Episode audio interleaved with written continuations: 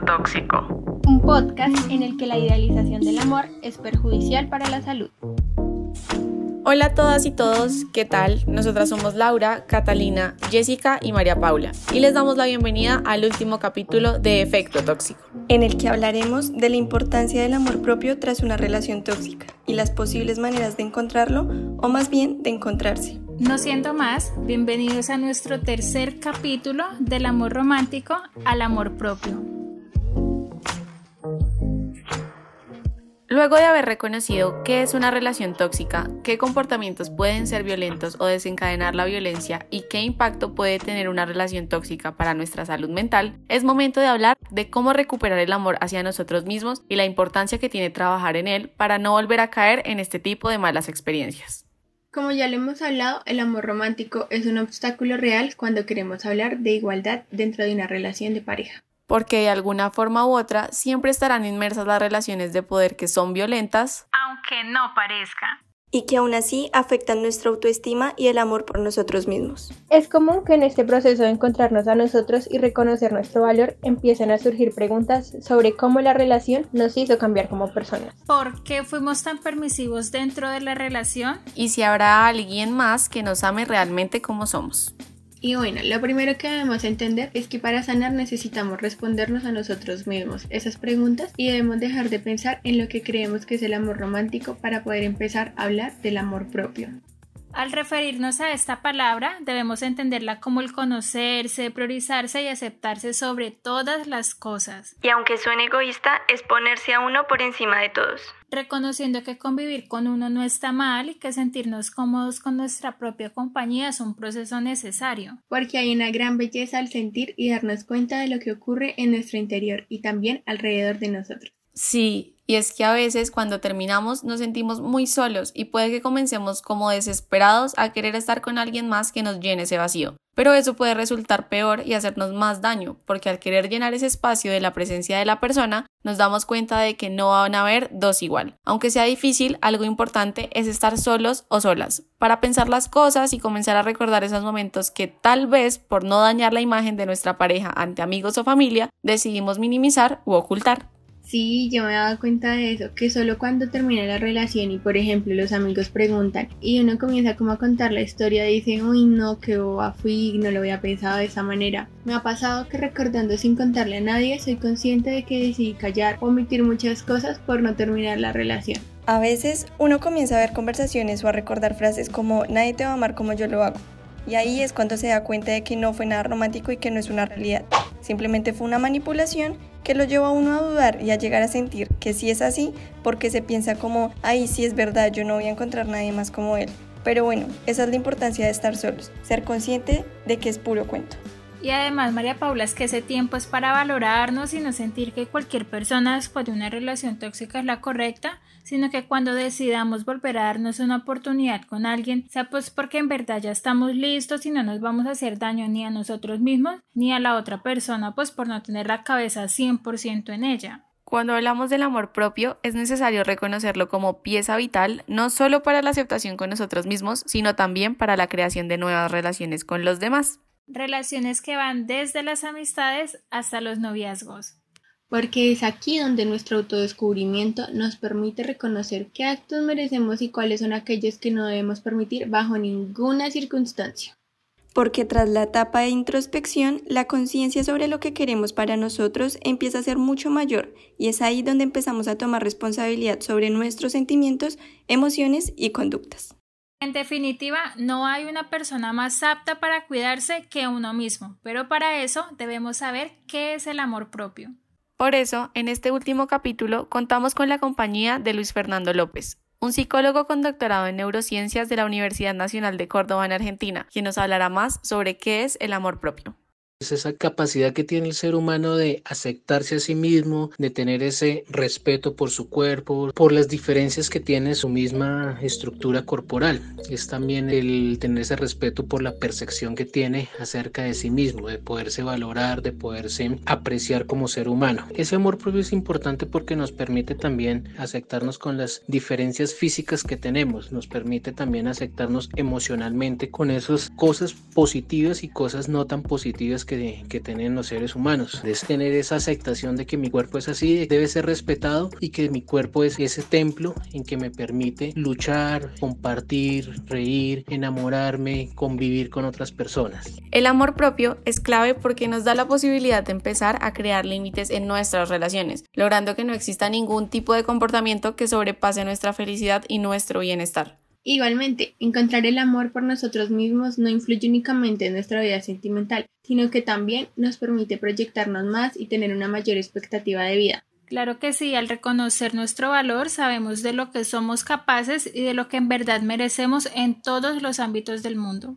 De hecho, cuando nos amamos tenemos el control de nuestros puntos límites, los que nos regulan nuestras acciones y también los de los demás, haciendo más fácil el identificar que podemos permitir que nos digan o que no, y la medida en que realmente esto nos debería afectar. Lo más importante es que el amor propio es la herramienta más efectiva para dejar de lado las concepciones erróneas que tenemos todos sobre el amor romántico porque nos permite evitar aquellas relaciones tóxicas y abusivas que nos hacen daño y que vulneran nuestra integridad con nuestra pareja. Bueno, y si se le preguntan, no hay un paso a paso de cómo encontrar el amor propio. Porque no todos los procesos son lineales. Sin embargo, les daremos unos consejos que se establecen desde la psicología y que los expertos aseguran que pueden ayudarnos a dar el paso de aceptar el amor propio en nuestras vidas. Lo primero que debemos tener en cuenta es que iniciar este proceso de amor propio y de desintoxicación de esa relación requiere de poco o mucho trabajo personal. En primer lugar, debemos ser responsables de nosotros mismos, ya que en muchas ocasiones mostramos inmadurez emocional y mental en la que culpamos al otro por vacíos que en realidad venían de nuestro interior. De la misma forma, hay que reconocer que en esta primera etapa también debemos ser conscientes de dar el paso de alejarnos de dicha relación mediante la distancia. Porque si uno no es feliz dentro de su relación de pareja, a pesar de haber hecho muchos esfuerzos para mejorar, para comunicarse y para cuidarse, lo mejor es cerrar ese ciclo y alejarse para buscar el autocuidado y por ende el amor por sí mismo. Se trata, como dicen por ahí, en palabras más, palabras menos, de darle nombre y apellido a todos esos actos que nos hicieron sentir débiles, vulnerables y lastimados, para lograr así dar un paso de reconocer qué es lo que merecemos como personas. Ahora, en una segunda etapa, tengan presente que debemos escuchar el mensaje de nuestras emociones, dándonos la oportunidad de sentirlas. Porque muchas veces al reprimirlas, lo único que logramos es cohibirnos de tomar decisiones que pueden ser cruciales para nuestro bienestar. Ya que, aunque algunos no lo crean, las emociones nos entregan mensajes de lo que realmente puede ser mejor para nosotros. Sabemos que puede ser difícil lograr escuchar a nuestras emociones. Es por esto que en esta segunda etapa pueden apoyarse en terapias y meditaciones que permitan generar un equilibrio que controle el dolor y que nos ayude a superar esa segunda etapa de duelo, rabia o negación tras la ruptura. No, y saben que de hecho yo he escuchado sobre la meditación mindfulness, bueno, yo no sé cómo sea eso, que consiste en la conexión entre la mente y el cuerpo y que permite que los síntomas de ansiedad y depresión disminuyan. También este tipo de meditaciones nos ayudan a empezar a vivir en el aquí y en el ahora, teniendo conciencia de uno mismo a través del conocimiento y la aceptación. Uno tiene que aceptar las diferencias. No los seres humanos somos perfectos tanto física como emocionalmente. Cada ser humano tiene una esencia diferente que lo hace único. Entonces el podernos aceptar tal como somos nos permite también relacionarnos con el mundo exterior, nos permite compartir con los demás. Ese autorreconocimiento me permite tener esa claridad de que mi cuerpo es así, de que mi cuerpo socialmente de pronto no es perfecto, pero es mi templo, es mi vida, es lo que me hace a mí un ser único y me hace diferente de los demás. Otra forma de poder volver a confiar en nosotros mismos es respetando y buscando los espacios necesarios para reconocer que estuvo mal y lo que no se puede volver a repetir. Entendiendo que los momentos de soledad son los mejores espacios para conocerse a sí mismo y reconocer que en realidad nuestra mejor compañía siempre seremos nosotros mismos. No solo para sanar las heridas, sino para crecer y madurar psicológicamente. Si hablamos de un espacio de soledad en la ruptura de una relación de pareja, puede ser que para la persona tener ese espacio de soledad le sirva para poder entender qué sucedió en su relación de pareja, por qué se terminó, qué fue lo que sucedió, cuáles fueron esos acontecimientos que llevaron a esa ruptura. También le permite poderse desahogar sin que la familia, amigos, el mundo alrededor le esté colocando prejuicios de por qué llora, si eso muchos hombres hay en el mundo, hay muchas mujeres en el mundo. Entonces también ese espacio de soledad es alejarse de esos prejuicios de poderse también hacer una introspección, de mirar hacia adentro y de mirar cuáles fueron esos eh, aspectos positivos que hubo una relación, cuáles fueron los aspectos negativos y entrar también a ese espacio de reflexión. Sucedió esto, entonces para más adelante, cuando ya pase todo este dolor, tenga ya la capacidad de volver a asumir otra relación, qué cosas puedo mejorar para que no llegue de pronto a una situación cometiendo los mismos errores.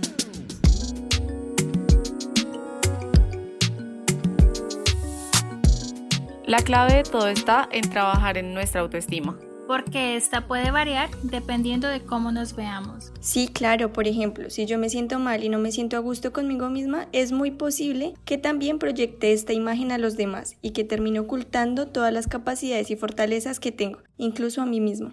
Es que de hecho también puede afectar muchos aspectos de nuestra vida y no solo el social.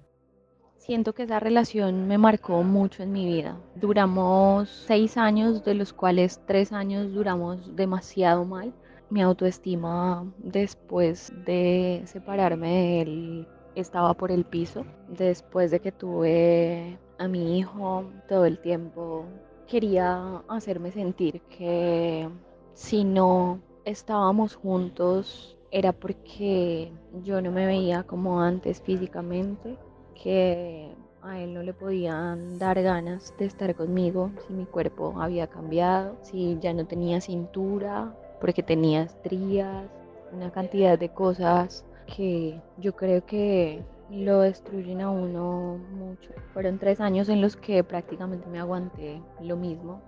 Cuando terminamos la relación, pues al principio yo lloraba, me ponía a ver fotos, a revisarle el perfil todo el tiempo. Me di cuenta de que nada me llenaba, mis amigos me presentaban más viejas y yo solo creía que ella era la mejor. Le perdí el interés a todo el mundo, de hecho yo llegué al punto en el que me sentía tan mal que pensé suicidarme. Pues mi relación sí me impactó en otras esferas, digamos que sí afectó mi autoestima, porque de alguna forma yo sentía que mi cuerpo no era mío, como si, si solamente estuviese para darle placer a alguien. Y eso pues estuvo muy mal. Lo bueno de la situación es que esa relación se terminó en el momento justo en el que se tenía que terminar y no trascendió otras esferas sociales. Entonces no sentí, digamos, que afectara la relación que tenía académicamente eh, con la universidad la relación con mis amigos o con mis padres, mi hermana. Creo que no afectó hasta ese punto, pero sí llegó a afectarme mucho como persona porque dejé que pasaran unos límites que no debía haber dejado pasar. Trabajar en nuestra autoestima puede ser difícil, pero hay pequeños pasos que podemos dar para poder alcanzarla y lograr amarnos a nosotros mismos. Hay muchas maneras de mejorarla, pero lo más importante es reconocer y sentirnos a gusto con estos pequeños avances que podemos tener. Por ejemplo, no revisarle más las redes sociales, ya no sentir que sin esa persona no podemos vivir y más a modo personal, no culparnos por todo, darnos tanto palo por lo que puede salir mal. Pero bueno, si caemos en el error no hay que quedarse ahí, solo es necesario levantarse, asumirlo y continuar con el proceso. Otra de las cosas que podemos poner en práctica para trabajar nuestra autoestima es no quedarnos en el pasado. Esto lo podemos lograr al hacer actividades que muy posiblemente dejamos de lado por priorizar a personas o a situaciones. Y por último, mejorar nuestro aspecto físico también puede ayudarnos a tener una mejor versión y a sentirnos mejor con nosotros mismos. Y así vamos a lograr llegar al objetivo de todo este proceso, que puede ser largo, sí, que es aceptarnos y perdonarnos, dándonos el tiempo que necesitamos para nuestra recuperación y para cultivar el amor hacia nosotros mismos. Así es, para que no nos pase que terminemos en una tienda cantando.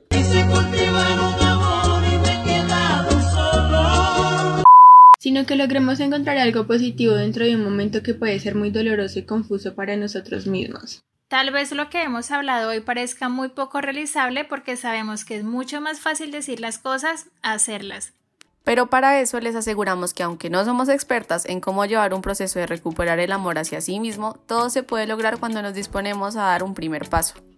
Y no, no será de la noche a la mañana, puede tardar un mes o incluso dos años. Pero como lo mencionamos hace un momento, no hay que sentirnos mal cuando tropezamos en nuestro proceso o creer rotundamente que no vamos a poder porque todo es parte del proceso y los fallos que hayan en el medio van a servirnos de experiencia y van a enseñarnos que cada paso será más fácil de tomar que el anterior. Acá hay que destacar que en este camino es importante no compararnos con amigas, amigos, conocidos o con quien sea, porque es que es en ese momento donde iniciamos a cuestionarnos más y a creer que no vamos a lograrlo. Nuestro proceso de superación y el incremento de nuestra autoestima mejorará en la medida en la que nos relacionemos e interactuemos con los demás de forma positiva. Porque es allí donde vemos lo mejor de nosotros mismos que muy posiblemente habíamos ocultado por algo o por alguien más. Tras haber pasado malas situaciones amorosas y haber salido de una relación tóxica, debemos permitir que el amor propio sea prioridad en nuestra vida y decidir que a partir de allí, qué versión queremos mostrarle al mundo de nosotros mismos. Soy yo quien tengo que empezar a mirar mi cuerpo, mis sentimientos, empezar también a entender cómo estoy dando esa imagen de mi cuerpo. Puede ser, ahorita estoy pasando por una situación de una ruptura amorosa. Bueno, ¿cómo voy a proyectar a través de mi cuerpo esa situación? ¿Me voy a dejar, mejor dicho, en un estado de tristeza, de que el mundo sepa que estoy sufriendo o le voy a mostrar al mundo que estoy pensando primero en mí como ser humano, como ser individual? Estoy pensando en ese amor propio, querer a mi cuerpo, de querer mis emociones y decir, si estoy pasando por una situación fuerte, una ruptura, pero esta situación me está ayudando a quererme más como ser individual, como ser propio, me está ayudando a fortalecerme como persona, me está ayudando a fortalecer mis emociones, me está ayudando a crecer para primero quererme como ser humano, como ser individual, para así poder llegar a querer a otra persona. Y bueno, llegamos al final de este capítulo y les queremos recordar que sus historias pueden ser compartidas en nuestro podcast si así lo desean. Y no olviden que hablar puede salvar vidas y no están solos. Si se sintieron identificadas o identificados con nuestras historias, no duden en compartirlas con nosotros mediante nuestras redes sociales. Y por último, recuerden que si no son ustedes, tal vez conozcan a alguien que esté pasando por estas situaciones y que muy posiblemente necesite ser escuchado. Nosotras somos Efecto Tóxico, un podcast en el que la idealización del amor es perjudicial para la salud. Si quieres saber mucho más de nosotras, búscanos en Instagram y Twitter como arroba Efecto Tóxico. También las invitamos a visitar nuestra página web en la que podrán interactuar con nosotras y encontrar otros contenidos como infografías, videos y datos relacionados con las relaciones tóxicas. Los esperamos.